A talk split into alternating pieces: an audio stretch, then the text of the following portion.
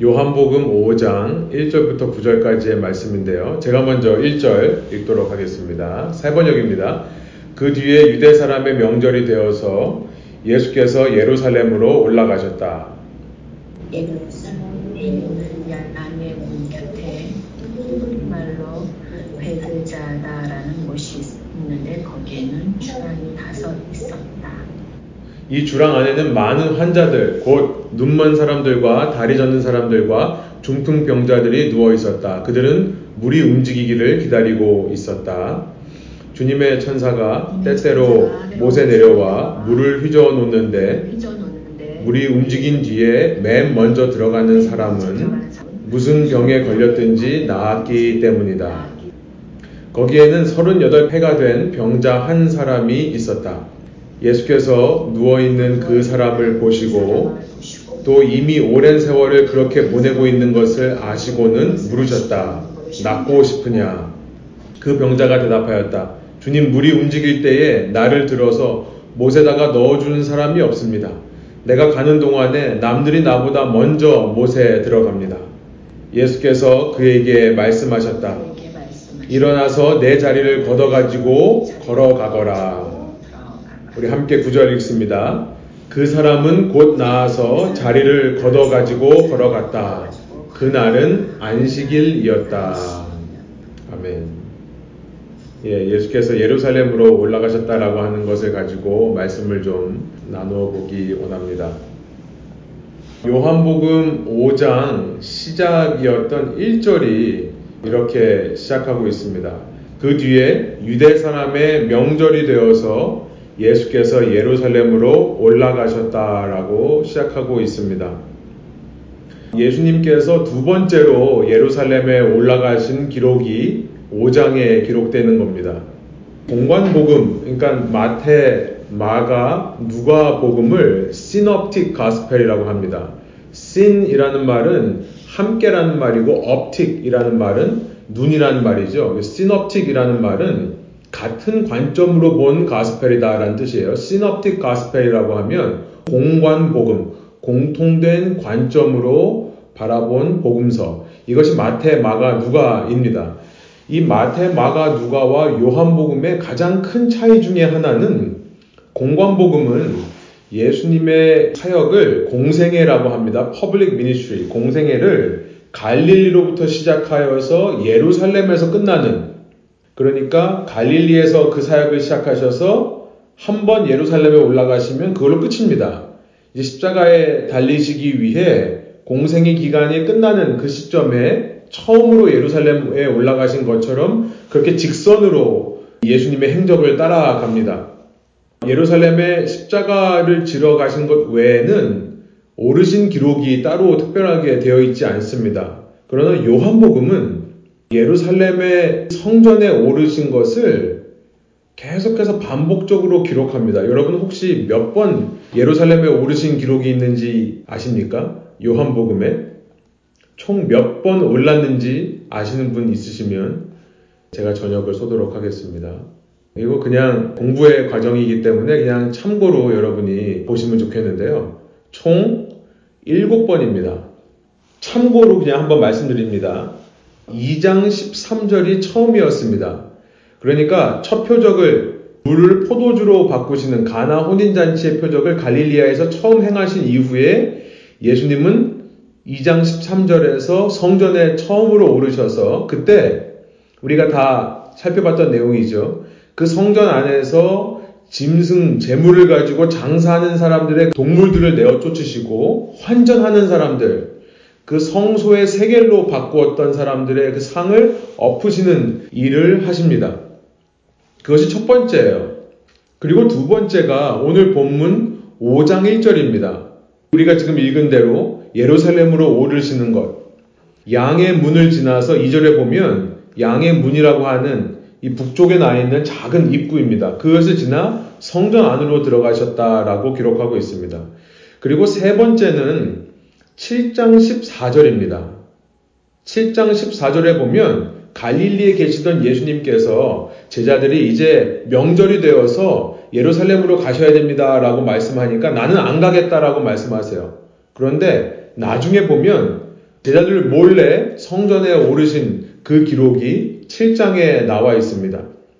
그것이 세 번째고요. 네 번째는 8장입니다. 8장 2절. 그렇게 성전에 오르셨다가 예루살렘에 오르셨다가 예수님은 잠깐 이 감람산으로 내려오십니다. 감람산은 시온산, 예루살렘 성전이 있는 시온산 바로 동쪽에 있는 그 사이에는 기드론이라고 하는 골짜기가 있고요. 그 골짜기를 넘어 있는 동쪽에 있는 산입니다.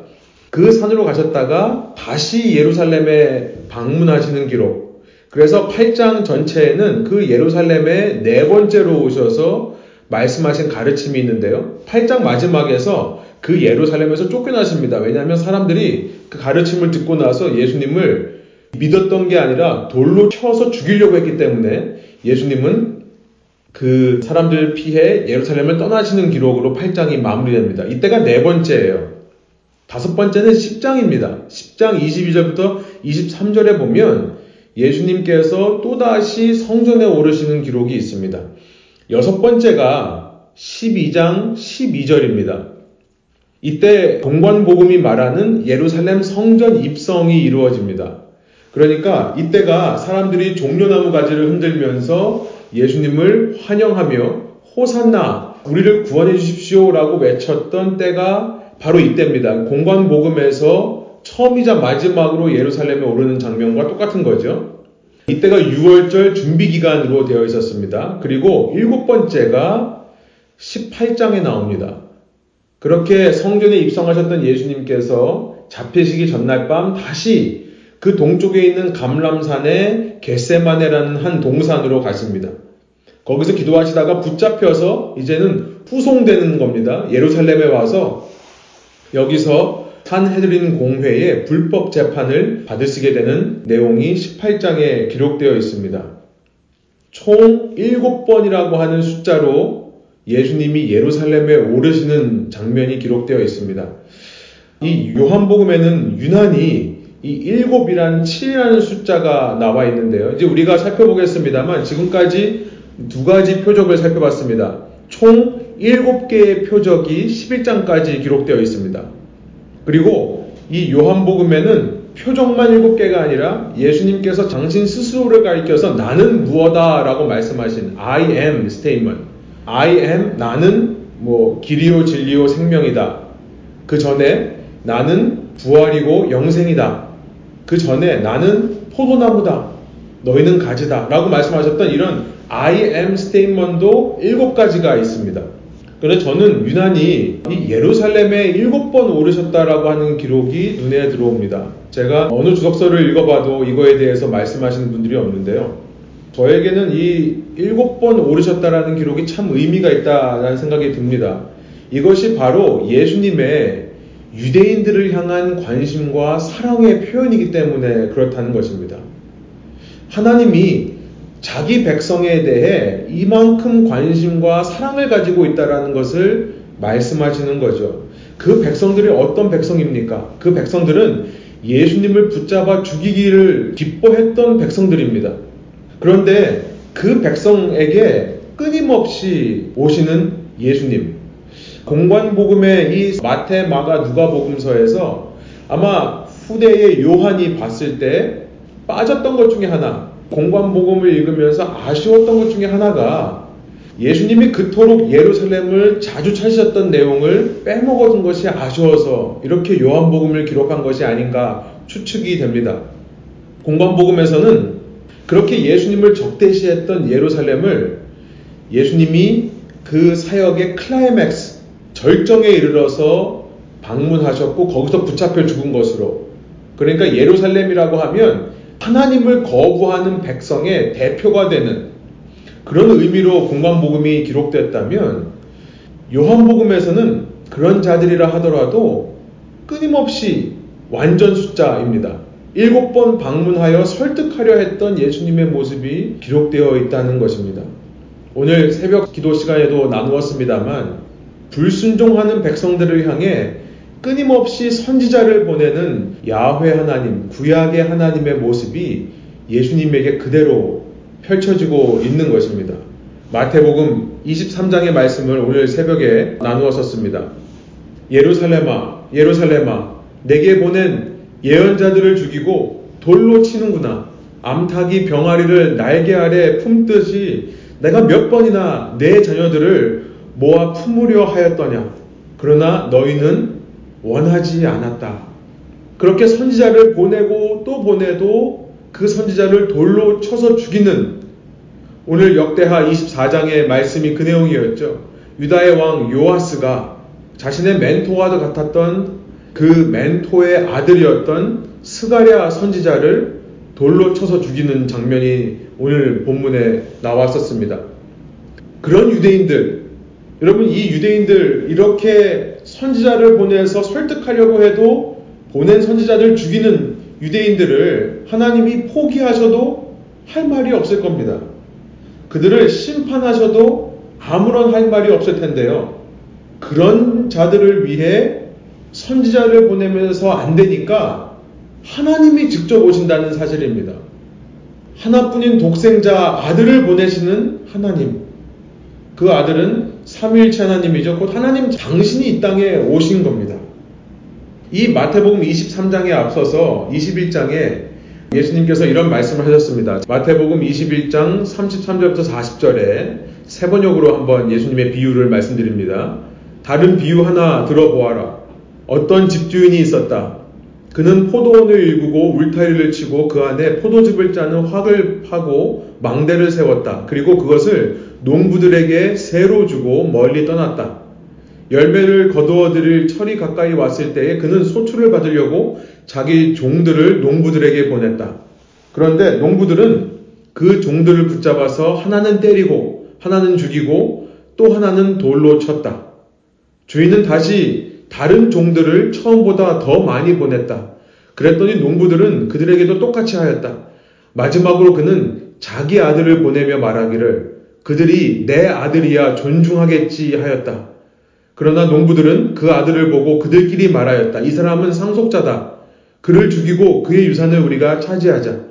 그러면서 그들은 그를 잡아서 포도원 밖으로 내쫓아 죽였다. 그러니 포도원 주인이 돌아올 때에 그 농부들을 어떻게 하겠느냐? 여러분, 한 번이 아니라 일곱 번이나 설득하려 기회를 줍니다. 그 아들이 왔는데요. 그 아들이 한 번 가서 설득하는 것이 아니라 요한복음에 의하면 일곱 번이나 가서 설득하는 모습을 보이는 겁니다. 여러분, 그랬는데도 그 아들을 죽였다면 어떻게 해야 될까요? 놀라운 사실은 그렇게 일곱 번 예수님이 예루살렘에 가서 그들을 설득하려는 동안 그들은 이 예수를 잡아 죽일 계획만 더 굳건하게 다졌던 것입니다. 어떻게 해야 될까요? 그들의 입으로 얘기합니다. 21장 41절부터 43절입니다. 41절 보면 그들이 예수께 말하였다. 그 농부들은 어떻게 해야 되겠느냐라고 물으시는 예수님의 질문에 그들은 대제사장들과 바리새인들, 종교 지도자들입니다. 그 악한 자들을 가차없이 죽이고 제때에 소출을 바칠 다른 농부들에게 포도원을 맡길 것입니다. 42절 예수께서 그들에게 말씀하셨다. 너희는 성경에서 이런 말씀을 읽어본 일이 없느냐? 집 짓는 사람이 버린 돌이 집 모퉁이에 머릿돌이 되었다. 이것은 주님께서 하신 일이요. 우리 눈에는 놀라운 일이다.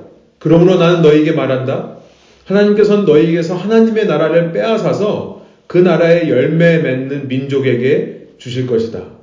결국에는 유대인이 아닌 이방인에게 복음이 흘러가게 될 것을 말씀하시는 겁니다. 그런데도 여러분 놀라운 것이 있습니다. 그 원래 있던 농부들을 잡아 죽인다는 말씀은 안 하십니다.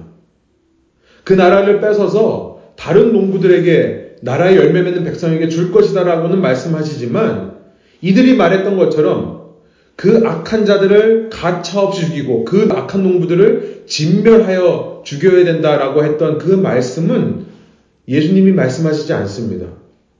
여러분, 그 원래 종들 중에서도 자신의 행위를 돌아보고 회개하면 예수 믿는 백성이 될 수 있는 것입니다. 사도행전에 보면 그 일이 실제로 이루어지는 것을 기록합니다. 사도행전 2장에 가보면요. 2장 36절부터 38절입니다. 베드로의 설교예요. 때는 6월절이 지나 오순절이 되었습니다. 오순절 때 또다시 이스라엘 유대인들이 모여듭니다. 그 모여든 유대인들에게 베드로가 설교를 하는데요. 그러므로 이스라엘 온 집안은 확실히 알아두십시오. 하나님께서는 여러분이 당신들이 십자가에 못 박은 이 예수를 주님과 그리스도가 되게 하셨습니다. 사람들이 이 말을 듣고 마음이 찔려서 이렇게 말합니다. 형제들이여, 이들은 유대인들입니다. 형제들이여, 우리가 어떻게 하면 좋겠습니까? 하고 베드로와 다른 사도에게 말하였다. 그때 38절 이렇게 말하죠. 이 유명한 말씀을 이때 하는 겁니다. 베드로가 대답하였다. 회개하십시오. 그리고 여러분 각 사람은 예수 그리스도의 이름으로 세례를 받고 죄 용서를 받으십시오. 그리하면 성령을 선물로 받을 것입니다. 여러분 이것이 바로 놀라운 은혜의 소식입니다. 복음이라고 하는 거예요. 굿뉴스죠. 주님의 우리를 향한 마음이 바로 이것이라는 것을 우리가 알게 되는 겁니다. 그렇게 끝까지 부인할 자들, 그러나 예수님은 일곱 번이나, 일곱 번이라는 것은 숫자가 상징하는 것이 분명히 있습니다. 일곱 번만 하고 여덟 번째 용서 안 한다는 것이 아닙니다. 예수님이 말씀하신 것처럼 일흔 번씩 일곱 번이라도 참아주고 인내하시는 하나님. 이렇게 끊임없이 예수님을 부인하는 자들이라 하더라도 어느 순간 삶의 한 과정 속에서 어느 순간 회개의 마음이 들고 주님께로 나오면 그 죄를 용서해 주시고 성령을 선물로 주신다라고 하는 주님의 우리를 향하신 마음을 알게 되는 대목이 바로 이 베드로의 설교고요. 요한 사도가 요한복음을 통해 일곱 번이나 예루살렘을 찾으신 예수님의 모습을 조명하는 이유입니다. 여러분, 기독교 신앙이 다른 종교들과 다른 철학들과 근본적으로 다른 것이 바로 여기에 있습니다. 우리 지난 시간에 한 주 공부를 쉬고 우리 평소에 가지고 있던 질문들을 가지고 얘기했는데요. 결국은 지난 시간에 나눴던 내용이 그거죠. 우리가 어쩌면 기독교를 오해하고 있는지도 모른다라고 하는 말씀을 드렸었습니다. 기독교를 우리가 어떻게 오해를 합니까? 인류의 모든 철학과 종교의 흐름을 보면 크게 두 가지로 오해를 합니다. 세상에서 구원이 있어야 되는 길을 얘기할 때 한쪽 극단은 금욕주의입니다. 어세리시즘이라고 하는 자신의 이 욕심을 쳐서 복종하는 여러분 내 자신을 쳐서 복종하는 것은 기독교에만 있는 것이 아닙니다. 사실 그것은 기독교가 아닙니다. 그것은 금욕주의예요. 우리 뭐 마음 수련원 뭐 이런 데가 있죠. 불교 이런 데 가면 내 속에 있는 것을 다 끄집어내서 비우는 훈련들을 합니다. 뭐 도를 아십니까? 뭐 이런 것도 다 거기에 포함되는 거죠. 근데 이 기독교가 과연 그런 종교인가? 여러분 그렇지 않습니다. 우리는 기독교를 너무나 금욕주의적으로 이해하기 때문에 그 잘못된 이해로부터 잘못된 상처를 받는 것 같아요. 또 하나의 극단은 쾌락주의입니다. 쾌락주의란 뭐냐면 한쪽 극단에서는 육신이 악하기 때문에 육신을 쳐서 복종시키는 일을 하는 반면 또 다른 극단에서는 육신은 어차피 악하기 때문에 소망이 없다. 우리의 영혼만이 선한 것이다. 그렇기 때문에 어차피 소멸해버릴 육체에 구애받지 말고 육체는 육체가 하고 싶은 대로 내버려 두라. 나는 단지 영적으로만 선한 일을 추구하면 된다라고 하는 또 하나의 극단이 있습니다. 쾌락주의적인 극단이죠. 오늘날에도 그런 쾌락주의적인 극단들이 나타나는 종교들이 참 많이 있습니다. 뭐 예를 들어서 구원파 같은 이단들이 그런 거죠.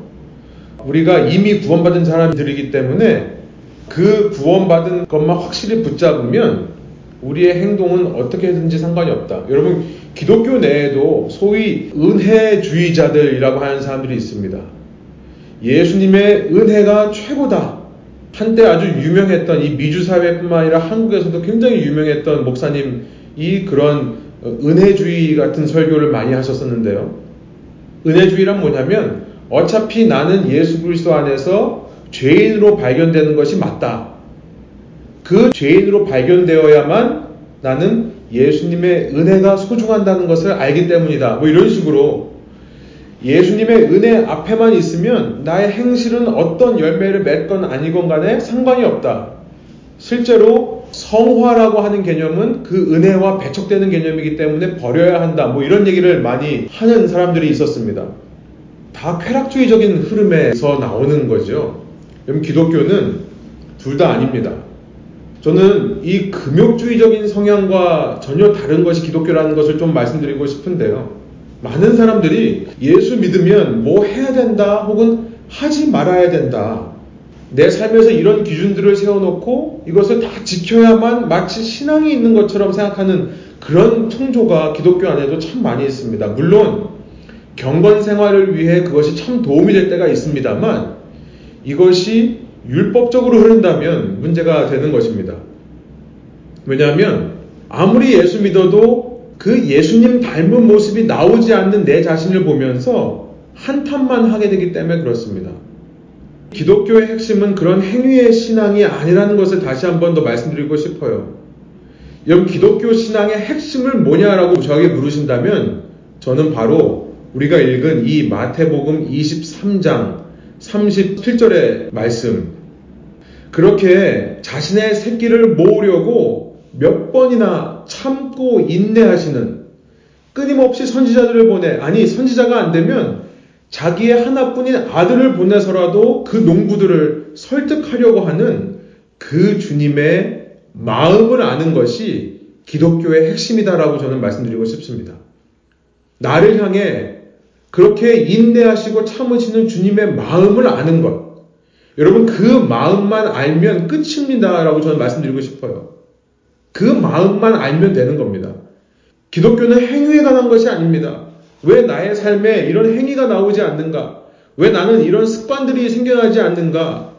여러분, 그렇게 한탄할 필요가 없습니다. 왜냐하면, 마음을 알면, 마음을 소유하면, 그때부터 행위는 따라오게 되기 때문에 그렇습니다. 조금 조금씩 그 행위가 따라오는 겁니다. 하루아침에 180도 달라지는 것이 아니라, 조금 조금씩 그 행위가 따라오기 때문에 그래요. 여러분, 데이트하는 남녀를 보면, 서로 멀리 산다고 막 안 만나고 이러지 않죠. 거리가 무슨 상관이 있습니까? 데이트할 때 보면 서로 만나려고 난립니다. 헤어질 때 보면 서로 집에 데려다 주겠다고 서로 싸우고 막 그래요. 참 웃기는 모습이죠. 그래야 한다라는 법이 있기 때문에 그런 것이 아닙니다.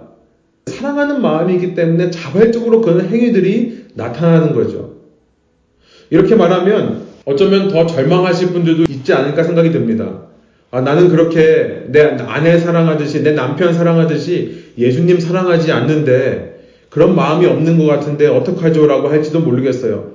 두 가지를 생각해 봅니다. 첫 번째는 예수님의 마음을 아는 데는 시간이 필요하다는 사실입니다.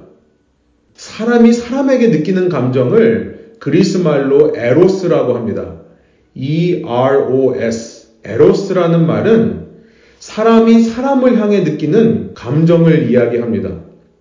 사람의 사랑은 시간이 지나면 식게 되어 있습니다. 그러나 영적인 사랑, 이것을 아가페라고 하는데요. A-G-A-P-E 아시죠? 아가페. 영적인 사랑, 특별히 예수님을 향한, 신을 향한 사랑은 시간이 지나면서 더 깊어진다는 것을 우리가 생각해 볼 수 있습니다.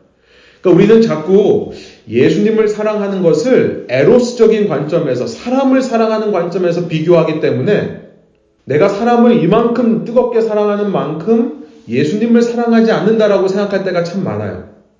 이 두 가지 사랑을 구별할 필요가 있다는 것을 첫 번째 말씀드리고 싶고요. 그 다음에 그 사랑이 다르기 때문에 표현하는 방식도 다르다라는 것을 두 번째로 말씀드리고 싶습니다. 육체적인 사랑, 에로스의 사랑은 육체적인 감정이 동반되게 마련입니다. 심장이 뛰고 가슴이 떨리는 일들이 있습니다. 그러나 예수님을 생각할 때는 그렇게 두근두근되고 심장이 뛰는 일이 없을 수도 있습니다. 왜냐하면 이것은 다른 차원의 사랑이기 때문에 그래요. 만일 내가 살면서 문득문득 주님이 생각나고 주님께 기도하게 되고 무엇보다 주님께 예배하고자 하는 마음이 든다면 그것이 아가페적인 사랑의 표현일 수 있습니다. 우리가 예수님을 향해 에로스적인 표현이 나오지 않는다고 해서 절망할 필요가 없는 겁니다. 내 안에 주님을 찬양하고 노래하고 그렇게 찬양과 경배를 통해 높이려고 하는 마음이 있다면 그것이 어떻게 보면 좀 더 고차원적인 사랑의 표현일 수 있다는 것을 말씀드리고 싶은 겁니다. 여러분, 그 마음을 알고 그렇게 사랑하는 기간이 길어지면서 조금 조금씩 놀라운 것은 뭐냐면 더 주님의 마음을 알게 됩니다. 우리가 20대 때 주님의 마음을 알았던 것보다 30대, 40대, 50대, 60대 더 주님의 마음을 알게 되는 것이죠. 그러면서 나도 모르게 주님을 사랑하는 모습으로 또 주님이 사랑하시는 모습으로 변화되어 가게 되어 있습니다. 예, 물론 그러면서도 때로 이 못난 자아가 불쑥불쑥 튀어나올 때가 있습니다. 그런데 이전 같으면 나의 그 율법적인 성향 때문에 그런 모습을 발견할 때 피해 숨었다면 한 해 한 해 지나면서 사랑이 더 깊어지다 보면 그런 모습이 나올 때 더 겸손하게 낮아지게 됩니다. 그 모습이 나올 때, 아, 그래서 내가 주님이 필요하군요. 내가 주님이 없이는 살 수 없는 존재가 맞군요라는 고백이 나오는 겁니다. 이것이 바로 성숙하는 모습이라는 거예요. 여러분, 저는 이렇게 예수님을 예루살렘을 일곱 번 찾아가셨다라는 모습에서 기독교 신앙의 핵심을 발견합니다. 그것은 주님의 마음을 아는 것이라는 거예요. 나를 향한 주님의 마음을 아는 것. 여러분, 우리가 매일마다 기도할 때 빠지지 말아야 될 기도 제목이 있습니다. 그것은 주님, 주님의 마음을 더 나에게 알려주십시오. 제가 주님의 마음을 더 체험하게 해주십시오라는 기도 제목을 빼먹지 마십시오. 이것이 우리 신앙의 핵심입니다. 여러분, 우리의 율법적인 또 도덕적인 양심적인 행동이 따라주지 않을 때라 하더라도 나를 향하신 이런 주님의 마음, 여러분 일곱 번 예루살렘을 찾아가시는 예수님의 모습을 꼭 기억하시는 저와 여러분 되기를 소원합니다. 사실 이것이 오늘 가장 중요한 포인트라 생각이 드는데요. 이렇게 총 일곱 번을 기록을 하는데 여러분 요한복음에만 독특한 것은 뭐냐면 사도 요한은 예루살렘에 방문하시는 이 예수님을 꼭 명절과 연관시켜서 기록하고 있다는 것이 중요합니다. 첫 번째 예루살렘 방문했던 2장에서는 언제 방문하셨다고 되어 있습니까? 2장 13절을 가보시면 예수님이 처음 예루살렘을 방문하신 때 그 명절을 기록하고 있습니다. 명절이 6월절입니다. 6월절, Passover라는 것이죠. 이것은 봄입니다. 우리 두 번째 오늘 본문을 건너뛰어서요. 세 번째와 네 번째 예루살렘에 오르신 때는 7장, 8장이라고 했는데요. 이때는 장막절입니다. The Feast of Tabernacle이라고 하는 장막절인데 이때는 가을이에요. 9, 10월이에요. 유대인의 달력으로 7월이고요. 우리 달력으로는 9, 10월 가을입니다. 그 다음에 다섯 번째로 오르신 때가 언제냐면 10장이라고 말씀드렸는데 성전 봉헌절입니다. 데디케이션이라고 하는 명절이에요. 이는 겨울입니다. 그리고 여섯 번째, 일곱 번째가 이제 마지막 예루살렘에 오르신 두 번의 기록이 6월절입니다. 다시 6월절로 돌아오는 겁니다. 그런데 이제 이렇게 절기와 연관시키다 보면 우리가 하지 않을 수 없는 질문이 오늘 본문은 도대체 어떤 절기인가? 이렇게 예루살렘에 오르실 때마다 절기와 연관이 되었는데 오늘 절기는 무엇인가? 그리고 사도 요한은 왜 이 절기를 밝히지 않고 있는가라고 하는 질문을 갖게 됩니다. 오늘 본문 보면요. 1절을 보면 유대 사람의 명절이라고 대만 되어 있는 겁니다. 유대 사람의 명절. 여러분 유대 사람의 명절이라고 하면 Jewish Festival이라고 하면 사람들은 크게 세 가지를 떠올립니다. 이 3대 명절이 있습니다. 첫 번째가 뭔지 아십니까? 첫 번째가 6월절이에요. 우리나라의 설날과 같은 명절이 6월절입니다. 실제로 6월절이 이루어진 때가 1월입니다. 아, 이 하나님께서 처음으로 주신 절기가 6월절인데요. 이때가 제 1월이다라고 말씀을 하셨어요. Passover 혹은 히브리 말로는 페사라고 하는 이 명절은요. 출애굽 사건을 통해 우리가 잘 아는 바죠. 이스라엘이 이집트의 통치를 받다가 노예로 있다가 해방된 것을 기념하는 날입니다. 어린 양의 피로 구원받게 되는 원리를 기념합니다. 그 피가 문설주에 발라진 집마다 하나님의 심판이 6월, pass over 되는 겁니다. 지나간다라고 해서 6월절이 된 겁니다. 그 6월절로 시작해서 일주일 동안을 무교절로 지키는데요. The Feast of Unleavened Bread라고 하는 것은 누룩이 들어가지 않은 빵을 일주일 동안 먹으면서 그날 밤에 우리가 얼마나 황급하게 이집트를 빠져나왔는가를 기념하는 그러면서 하나님의 은혜를 기념하는 그 절기가 6월절입니다. 기독교적으로 풀자면 예수 그리스도께서 6월절 어린 양이 되었다라고 요한복음이 1장에서 말씀하셨죠. 이 예수 그리스도의 피로 말미암아 우리가 구원받게 된 우리에게 심판이 6월된 것을 기념하는 의미가 있다고 하겠습니다. 이것이 첫 번째 명절이라면 두 번째 명절은 77절이라는 겁니다. 77절 혹은 다른 말로 오순절이라고 합니다. 77에 49죠. 그래서 77절이라고 하기도 하고요. 혹은 순이라는 말이 열을 말합니다. 그러니까 10을 나타내는 말인데 오순 50일이라고 하는 것이 77에 49와 똑같은 말입니다. 그래서 오순절이라고도 하는데 Pentecost라는 말이 50이라는 말이죠. 그리고 히브리 말로는 שבועות이라고 합니다. 이 오순절은 6월절로부터 77에 49절을 지낸 날, 그 다음 날이 오순절인데요. 이게 왜 명절이 되었는가? 출애굽기에서 그 역사가 유래됩니다. 출애굽기 19장 1절입니다. 여러분 그냥 참고로 성경 공부 시간이기 때문에 언젠가 한번 짚고 넘어가고 싶은데요. 이 기회에 짚고 넘어간다 싶은 내용들을 좀 나누겠습니다. 이 19장 1절부터 이것이 유래됐는데요. 그렇게 이집트로부터 출애굽한 백성들이 시내산에 도착하는 장면입니다. 이 19장 1절에 이렇게 이야기합니다. 이스라엘 자손이 애굽 땅을 떠난 지 3개월이 되던 날 그들이 시내 광야에 이르니라. 개혁 개정이 이렇게 번역하고 새 번역은 셋째 달 초하룻 날 이렇게 번역을 합니다. 그런데 3개월 혹은 셋째 달이라고 하니까 우리가 90일로 오해하기 쉽습니다만 당신은 이 음력 기준이죠. 음력으로 셉니다. 그리고 여기서 말하는 월은 문자 그대로 달을 말합니다. 그래서 영어 번역이 ES 번역이 정확한데요. On the third new moon 이렇게 되어 있어요. 그러니까 새 달이 뜨는 그 주기가 세 번 지나고 나서 새 달이 뜨는 moon 우리가 보름달이라고 하죠. 왜 보름달이라고 하죠? 보름마다 새 달이 뜨기 때문에 그렇습니다. 그러니까 그것이 세 번 지나면 45일이 지난 겁니다. 그렇죠? 19장에 자세히 읽어보시면 이렇게 새로운 달이 세 번 지나가는 시간이 되었을 때 신해산에 도착했는데요. 그 뒤로 며칠이 더 지나야 되냐면 3일이 더 지납니다.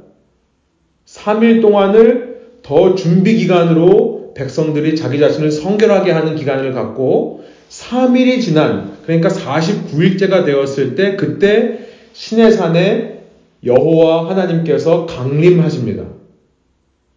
그래서 오순절의 의미는 하나님의 임재를 기념하는 의미가 있습니다.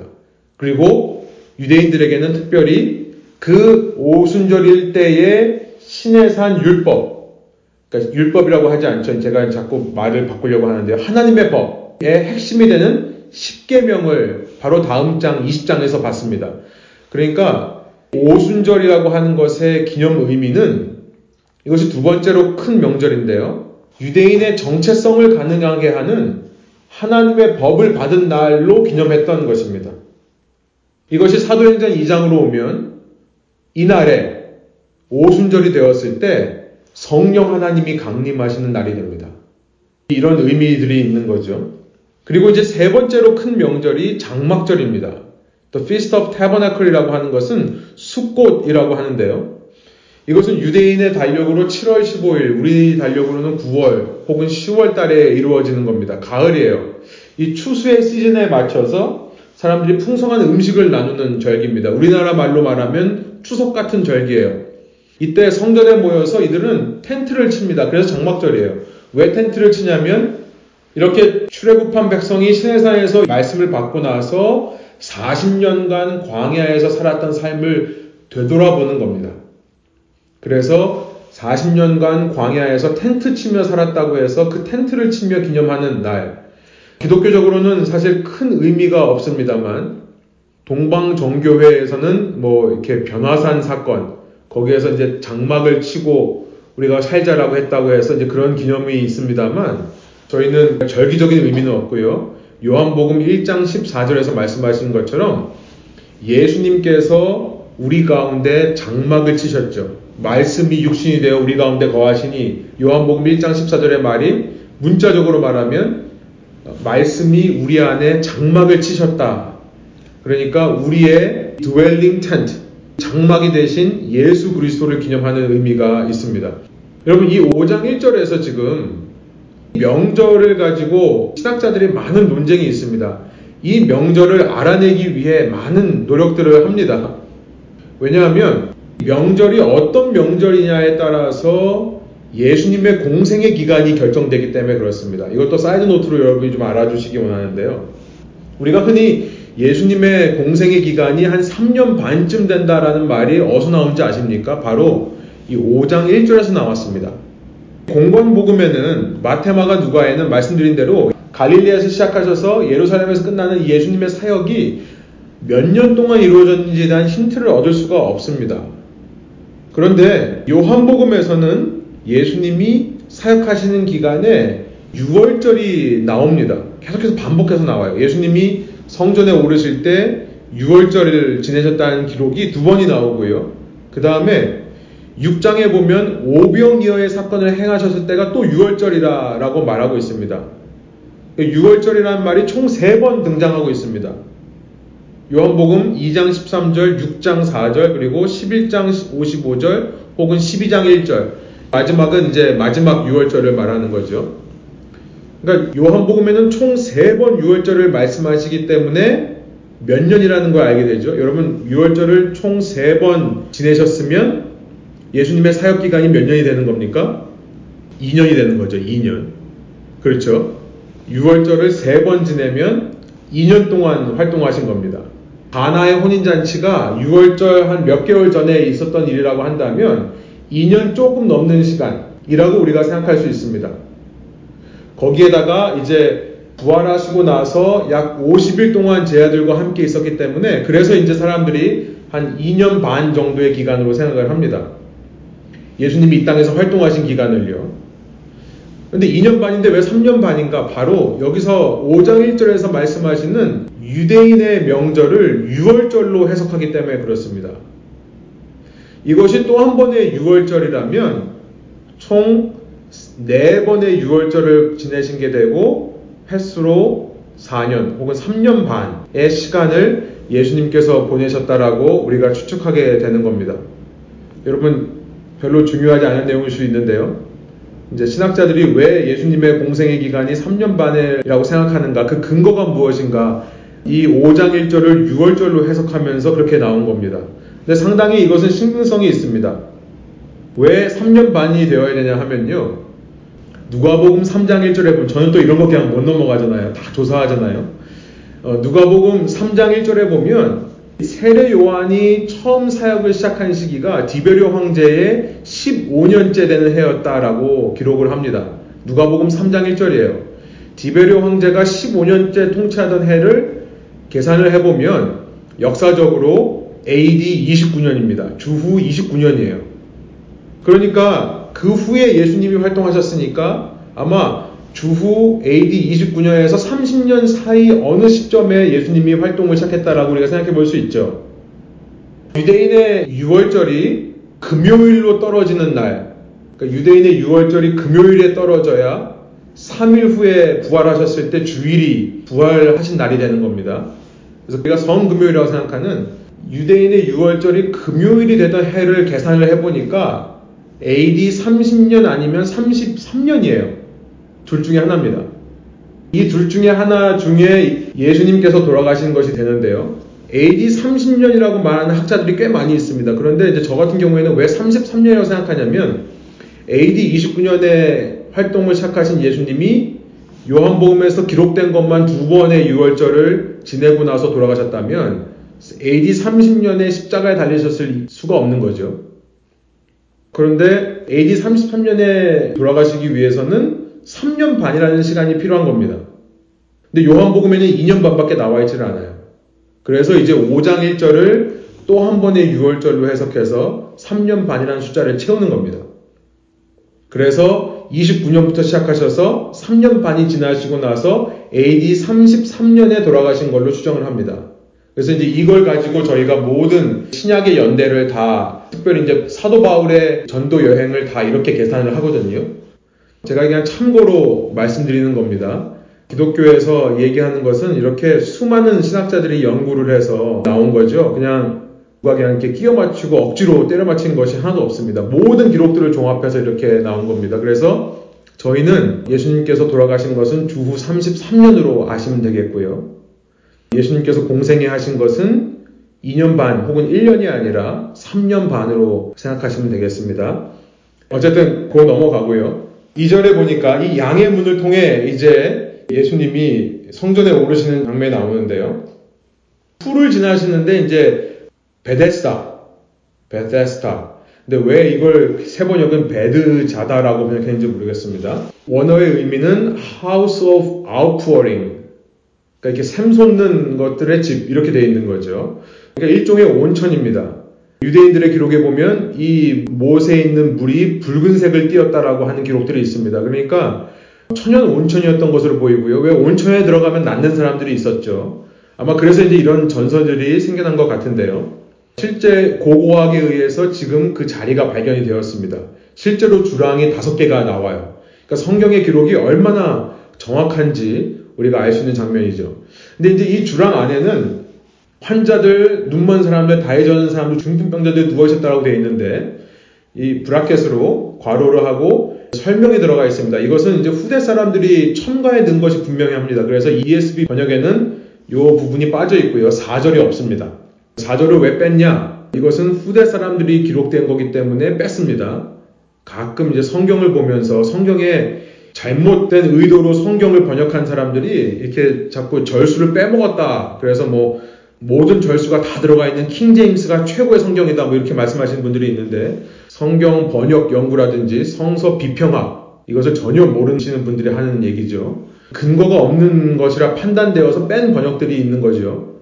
이제 요 부분을 설명에 들어갑니다. 왜 이렇게 누워 있냐면 물이 움직이기를 기다리고 있었다. 온천이니까 가끔씩 still water가 아니라 이렇게 좀 물이 움직이는 경우가 있었는 모양입니다. 물이 움직일 때 주님의 천사가 내려와서 물을 휘젓는 거다라고 사람들이 이해했다는 거예요. 그런데 물이 움직인 뒤에 맨 먼저 들어가는 사람은 무슨 병에 걸렸든지 나았기 때문이다. 그렇게 이해를 했다라는 겁니다. 여러분, 상당한 미신입니다. 슈퍼스티션이죠.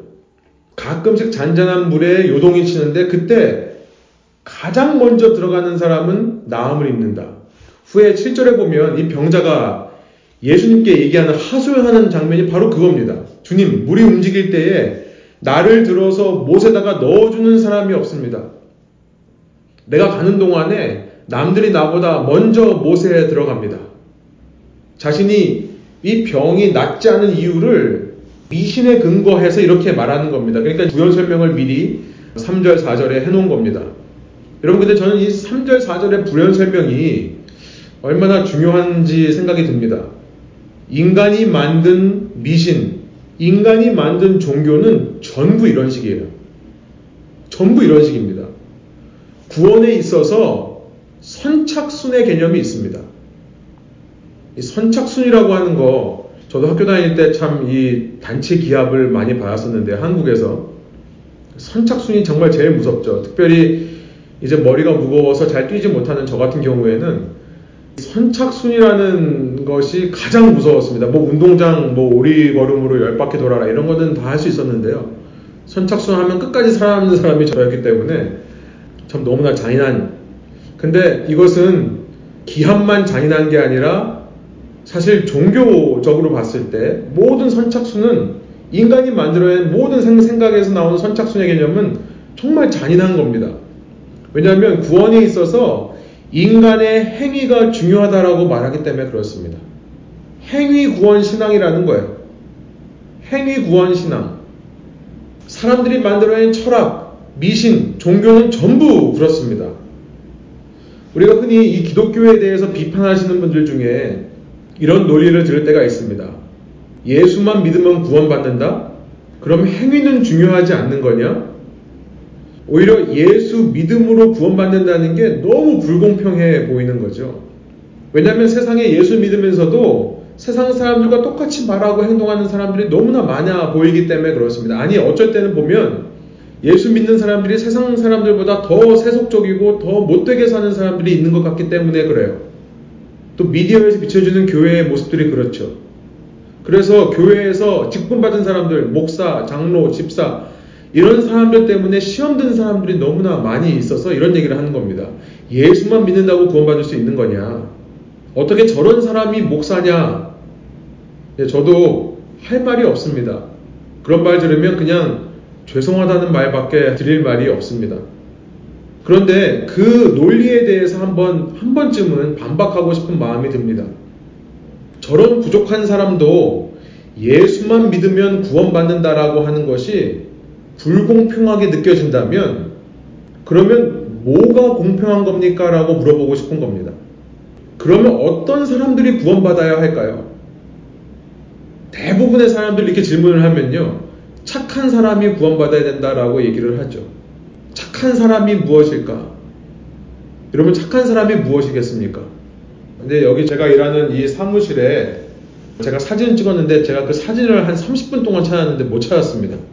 어딘가에 있는 것 같은데 이렇게 볼일 보러 화장실에 들어가면 화장실에 딱 붙어 있는 표지가 있었습니다. 뭐라고 써 있냐면 들어보세요. Be a good human 이렇게 써 있어요. 착한 사람이 되라. 그러면서 그 밑에 뭐라고 써 있냐면 뭐가 착한 사람이냐? 볼일 볼 때 커버를 올리고 다 볼일 끝난 다음에는 커버를 내리고 flush를 하는 사람 이렇게 써 있습니다. Be a human이라고 해놓고 볼일 볼 때 꼭 나갈 때 flush하고 커버를 다시 내려놓고 원위치를 하고 내려가라 이렇게 써 있었습니다. 결국 저는 이걸 보면 제가 그것을 화장실 가면서 볼 때마다 세상에서 말하는 착한 기준이 바로 저거다. 선착순처럼 어떤 기준을 만들어 놓고 줄을 세우는 겁니다. 줄 세우기예요, 결국. 그 기준에 도달하느냐, 못하느냐를 가지고 착하냐, 아니냐를 구별한 겁니다. 그럼 100번 중에 50번 커버를 내리고 물 내리고 나오면 착한 사람인 겁니까? 아니면 한 번이라도 하면 착한 사람이 되는 겁니까? 나머지 99번은 물 내리지 않고 나오면 나쁜 사람 되는 겁니까? 이슬람 같은 종교에서 말하는 구원이 바로 그런 것이죠. 저울 위에 달아봐서 사람이 선 쪽으로 기울어야 된다는 겁니다. 마지막 날 그 사람의 모든 행함을 저울에 달아봤을 때 선으로 기울는 사람만이 천국에 들어갈 수 있다. 여러분 이것이 얼마나 잔인한 겁니까? 그럼 착하지 않은 사람은 구원받지 못해도 된다는 말씀입니까? 영원히 죽어도 된다는 말이 되는 겁니까? 여러분, 예수님이 가져온 혁명이 있습니다. 저는 혁명이라고 표현하고 싶어요. 예수의 혁명은 뭐냐면, 당시 기준으로 착한 사람을 위해 오신 것이 아니라, 당시 기준으로 봤을 때 착하지 않은 사람, 구원받을 수 없는 사람, 그는 의사로 오신 겁니다. 그가 말씀하십니다. 누가복음 9장에 말씀하시는 거예요. 건강한 사람은 의사가 필요 없다. 아픈 사람이라야 의사가 필요한 것이다. 나는 죄인들과 약한 자들을 위해 왔다. 라고 말씀하시는 예수님의 모습. 혁명인 겁니다. 물론 그 가운데서 아프진데도 불구하고 자신은 끝까지 건강하니까 의사 만나볼 필요가 없습니다라고 끝까지 거부하는 사람은 어쩔 수가 없겠죠. 그런데요, 그런 사람이라 할지라도 그렇게 끝까지 거부하는 사람이라 할지라도 일곱 번이나 찾아오시는 예수님이라면 그런 사람이라 하더라도 끝까지 참으시며 그의 생에 언젠가 깨닫고 돌아오면 언제든지 그가 회개하면 주의 이름으로 구원을 받고 성령을 선물로 주시는 하나님이라면 여러분 그 하나님은 결코 불공평한 하나님, 차별의 하나님이라고 말할 수 없을 것입니다. 예수를 믿는 믿음만으로 구원받는다는 것이 너무나 중요한 이야기가 되는 것입니다. 그렇게 예수님을 단번에 알아보고 돌아오는 사람뿐만 아니라 의사가 필요한 악한 자들 중에서도 끝까지 예수님을 부인한다 하더라도 끝까지 그 사람을 기다려주시는 하나님이라면 여러분 그 하나님의 마음을 알 때에 그때 그 사람이 구원받을 수 있게 되는 여러분 이 구원이야말로 진정한 은혜의 구원이 아니겠습니까? 진정한 사랑의 구원이 아니겠습니까? 여러분 저는 이 말씀을 다음 시간에 제가 더 깊이 살펴보겠는데요. 앞서서 이 말씀들을 보면서 우리 속에 있는 어떻게 보면 예수님을 믿는 믿음에 합당하지 않은 모든 율법적인 성향들을 다시 한번 내려놓을 필요가 있겠다 생각이 듭니다. 어떻게 보면 예수님을 믿는 신앙이 우리를 얽어매는 것이 아니라 사실은 예수를 믿는다고 하면서 아직까지 내가 버리지 못하는, 아직까지 내가 내쫓지 못하는 내 안에 있는 율법적인 성향이 우리를 가두어 놓는 것은 아닌가. 여러분, 참 신앙은 자유롭게 한다는 것을 기억하시기 바랍니다. 믿음은 우리로 하여금 자유롭게 합니다. 내가 완벽해지는 것이 아닙니다. 법적으로 봤을 때 무오한 아무런 흠이 없는 사람이 되는 것이 아닙니다. 그럼에도 불구하고 주님의 은혜를 받아들여 자유로워지는 삶을 살게 되는 것입니다. 다른 말로 말하면 주님의 나를 향하신 마음을 알게 되는 거죠. 내가 주님의 기준에 도달할 때도 혹은 그렇지 못할 때라 하더라도 어떤 때라도 주님의 마음이 느껴진다면 우리는 그것을 통해 한 걸음 한 걸음씩 주님께 더 가까이 갈 수 있으며 기독교에서 말하는 구원을 완성시킬 수 있는 것입니다. 이것이 우리의 신앙인 것을 믿으시고 받아들이시고 다시 한번 우리의 신앙을 돌아보는 저와 여러분 되기를 원합니다. 우리가 이미 너무나 익히 잘 알고 있는 내용이지만 과연 내가 주님의 참 복음을 이해하고 있는가? 다시 한번 생각해 보시며 여러분의 어떤 모습에도 불구하고 주님 안에서 누릴 수 있는 평안과 자유로움 그리고 감격을 소유하시는 저와 여러분 되기를 소원합니다. 예수 잘 믿기 원하고요. 무엇보다 그 예수님의 나를 향하신 마음을 잘 알기 원합니다. 함께 기도하시겠습니다. 주님, 주님은 예루살렘을 일곱 번이나 찾아오신 하나님이라는 것을 다시 한번 새삼 깨닫습니다. 주님은 당시 기준에 착하지 않은 사람을 위해 오셨습니다. 그러나 자기가 착하지 않은데도 자기가 완벽하지 않은데도 스스로 완벽하다 착각하는 사람들 그들에게까지도 주님은 일곱 번이나 완전수로 참아주시고 그들을 만나주시기 위해 노력했습니다. 마치 암탉이 그 새끼를 간절하게 모으는 심령으로 그들을 품기 원하셨다는 사실에서 주님 다시 한번 그 주님의 마음을 깨달아 아는 저희들 될 수 있도록 인도하여 주십시오. 우리의 모든 율법적인 기준들을 내려놓고 그 주님의 마음을 아는 것만이 우리의 최고의 신앙의 목표가 된다는 것을 이 시간 다시 한번 깨달았사오니 주님 저희가 승리할 때나 실패할 때나 주님 안에 바로 서 있을 때나 아니면 유혹에 넘어져 쓰러질 때나 어느 때든지 주님의 나를 향하신 마음을 더 잘 알게 될 수 있다면 그 모든 상황에서 주님의 마음을 더 알므로 자유로움과 다시 한번 소망과 힘을 공급받는 저희들 될수 있도록 인도하여 주시고 그런 저희의 삶이 하루하루 쌓여가며 이전보다 조금씩 조금씩 주님이 원하는 모습으로 성숙하고 변화되어가는 참된 성화의 길을 걸어가는 저희들 될수 있도록 인도하여 주옵소서.